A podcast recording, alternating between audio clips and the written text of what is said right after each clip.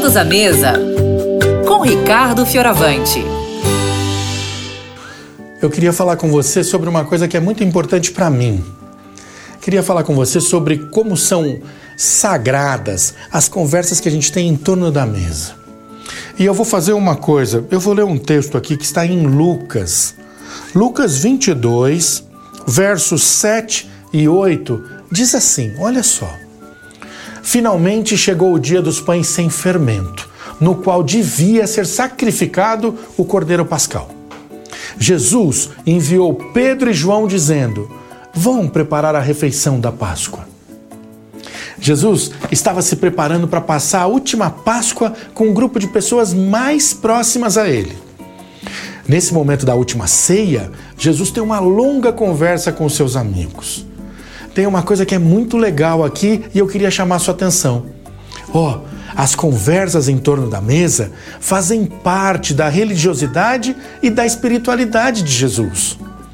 Eu fui aprendendo isso devagar e fui aprendendo também que jamais a gente pode menosprezar como são sagradas as pequenas conversas que temos com amigos nesse ambiente de intimidade, nesse ambiente em torno da mesa.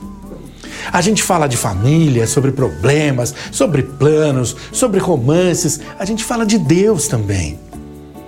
Quando um pequeno grupo está ao redor da mesa conversando sobre os mistérios da vida, as revelações do Espírito Santo acontecem. Essa é a maravilha a respeito das pequenas conversas e a respeito da vida, a respeito de Deus e a respeito do que é sagrado. Enquanto a gente está ao redor da mesa, no ambiente sagrado das amizades, a gente pode trocar ideias sobre a nossa vida e aumentar nossa percepção sobre o que é sagrado.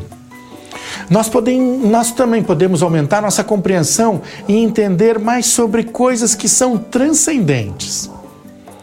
Sabe outra coisa que eu aprendi em torno da mesa? Compreensão, percepção, discernimento são sempre muito menores do que Deus. Mas nessas conversas em torno da mesa, um pouco de Deus pode ir se revelando para nós e em nós. Poucas coisas me dão tanto prazer quanto estar em torno da mesa conversando.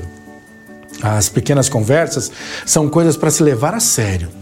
Eu tenho certeza que as pequenas conversas são um ambiente privilegiado para todos desenvolverem relações especiais e espirituais.